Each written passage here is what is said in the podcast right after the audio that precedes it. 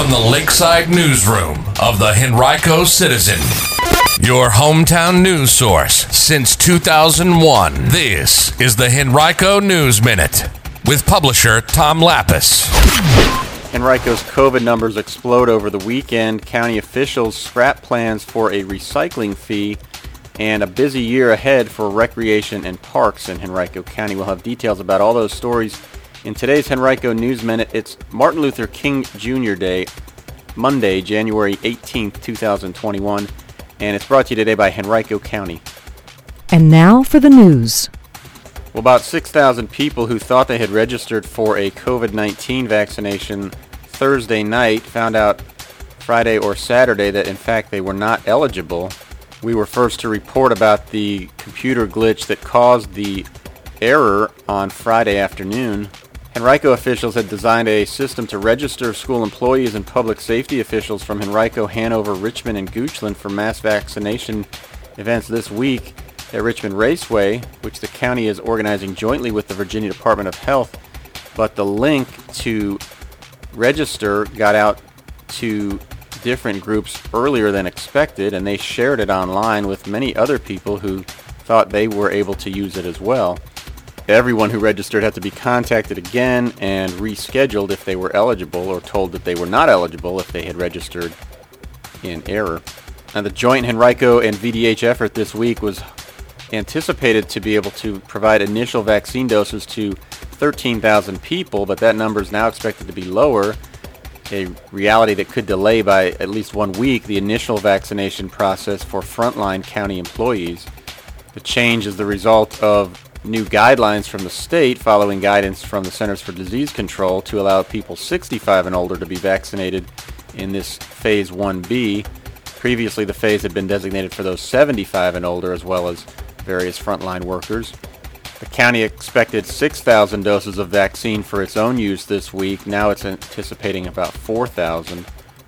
Now, if you have questions about when you might be eligible for the vaccine, visit vax.rchd.com. That's the Henrico and Richmond Health District's website. It provides a vaccination interest form for Phase 1A and for 1B, and you can also learn if you're eligible for either phase.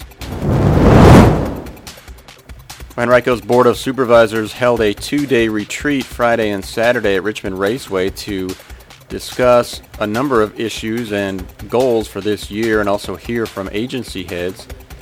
And you can read much of our coverage and several articles recapping some of the discussions on henricocitizen.com. We will spotlight a couple here on the News Minute today and a couple tomorrow. Henrico's Recreation and Parks Department will be particularly busy in the coming year on Friday, Director Neil Luther told Henrico supervisors that the first tee of Greater Richmond is on track to reopen Belmont Golf Course, into which it has invested more than $5 million. Sometime in June, the group is turning the course into a 12-hole venue, and it will manage and operate it for the next 20 years through an agreement with the county. Renovation of the course is mostly complete, according to Luther. Crews are now working on some additional amenities. Earlier last week, crews began demolishing the former Macy's building at Virginia Center Commons Mall. That's where Henrico is building an indoor sports arena and convocation center. It expects to open that center in time for high school seniors from the county to graduate in June of 2023, Luther said. It is expected to host a number of basketball, volleyball, and other indoor sports tournaments.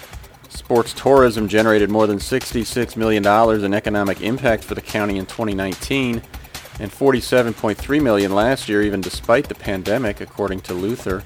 On Friday, he proposed the implementation of a flat fee for all future sports tournaments in the county, an amount that would be calculated by multiplying the total number of teams in a tournament by the registration fee each one pays, and then taking 3% of that amount. During a typical post-pandemic year, he said such a fee could generate between $130,000 and $150,000 for the county to help offset costs. The county is the only one in the region that doesn't already charge a fee, according to Luther, and most others typically charge more than what he is proposing. The second phase of Glover Park in Glen Allen is beginning and should be completed by the spring of 2023, Luther said. It will include baseball fields, a trail system, a dog park, a playground complex, and community park features. Currently, the park has four synthetic turf fields. Elsewhere in the West End, the county is planning to build a fitness trail through Deep Run Park and add a fitness center and standalone restroom complex there. It's also planning another baseball renovation project at the Tuckahoe Little League site, which should be complete by the spring of 2023. In Varina, there's an extension of the Capital Trail through the park that's ongoing and should be completed by the spring. A new splash park is being built near the Recreation Center that should be open this summer.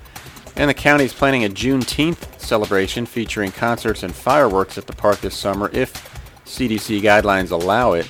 Also at Dorey, work will begin this summer to expand the existing full-size baseball field into a full stadium with concrete stands and expanded seating, similar to the stadium at RF&P Park. It's expected to be open for play next year, according to Luther. And perhaps as soon as the Board of Supervisors' next meeting later this month, it'll receive a design contract for approval to start work on the new Taylor Park in Sandston. That's a 100-acre park that will include sports uses to be determined. County officials will be seeking input from residents to determine what that park will look like. The intent will be to have it open by June of 2023, according to Luther. Also, during their retreat this weekend, Henrico officials decided to pull off the table a proposal that would have instituted a $24 annual recycling fee on all county households. On Saturday, Henrico Public Utilities Director Bentley Chan told the Board of Supervisors that it would make more sense to wait until the county enters into a new regional recycling agreement with current partner Central Virginia Waste Management Authority July 1st of 2023. Now, last month, officials had proposed implementing the fee perhaps as soon as this June as a way to get the recycling program out of the red and streamline operations leading up to the new contract. Through its current contract with CVWMA, Henrico currently provides curbside recycling for free to about 85,000 single-family homes in the county, but it's losing about $3.1 million annually on the effort. That shortfall is expected to increase to nearly 5 million in the coming fiscal year, which begins July 1st, and more than 6.5 million annually by the time the new contract begins. The fee would generate about $3.4 million annually to help offset at least some of those costs in the coming years. There was some public pushback to the fee concept after it was announced, but neither Chan nor other county officials indicated Saturday that it factored into the apparent reversal of course. Now, the next contract with CVWMA is expected to be a little more costly. That's because Chesterfield County is changing the way it participates. It's planning to switch to a subscription-only service, meaning that residents of Chesterfield will need to contract directly with CVWMA or another entity in order to receive the service. As a result, the cost to the other eight participating localities will rise.